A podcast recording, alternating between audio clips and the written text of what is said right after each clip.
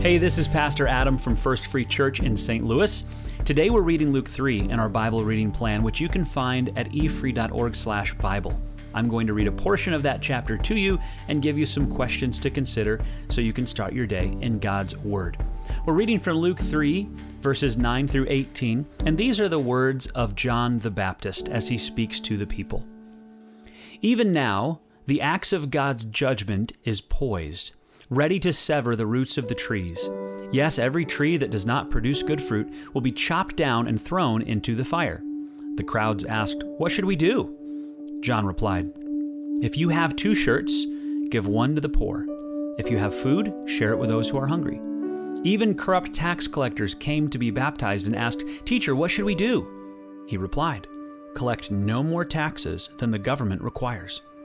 What should we do? asked some soldiers. John replied, Don't extort money or make false accusations, and be content with your pay. Everyone was expecting the Messiah to come soon, and they were eager to know whether John might be the Messiah. John answered their questions by saying, I baptize you with water, but someone is coming soon who is greater than I am, so much greater that I'm not even worthy to be his slave and untie the straps of his sandals. He will baptize you with the Holy Spirit and with fire. He is ready to separate the chaff from the wheat with his winnowing fork. Then he will clean up the threshing area, gathering the wheat into his barn, but burning the chaff with never ending fire. John used many such warnings as he announced the good news to the people. Now let's pause and just quiet our hearts for a minute to think about some questions based on the scripture we just read.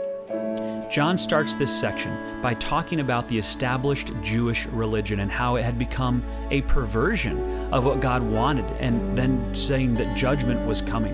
And the crowd responds here with a genuine desire to do what is right, and John tells them what to do. Be generous to others in need, be honest in your work, be kind and fair to those you have authority over. So, why would John focus on these types of things when giving instructions to the people? Why is his focus on generosity and honesty and kindness and fairness?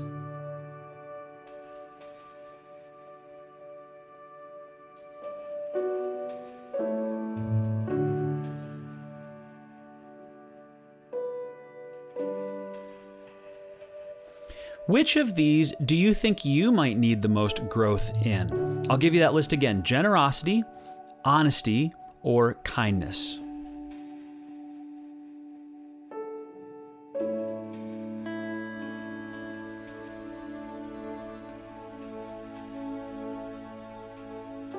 When asked if he was the Messiah, John answered in a very humble way and pointed people to the coming of Jesus instead of himself. Are there ways that you need to point less to yourself and more to Jesus?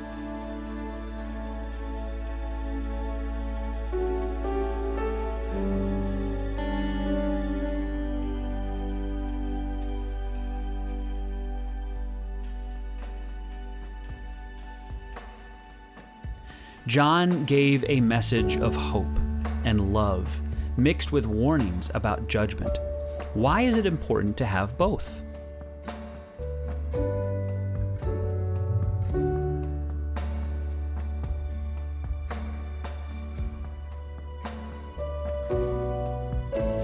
So think about your plans for today.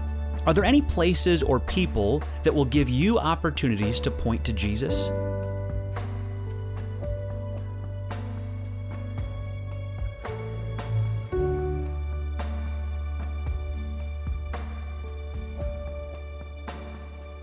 Thanks so much for spending time with us exploring God's Word today. I pray that today you grow closer to Him and you get a chance to share Him with someone else.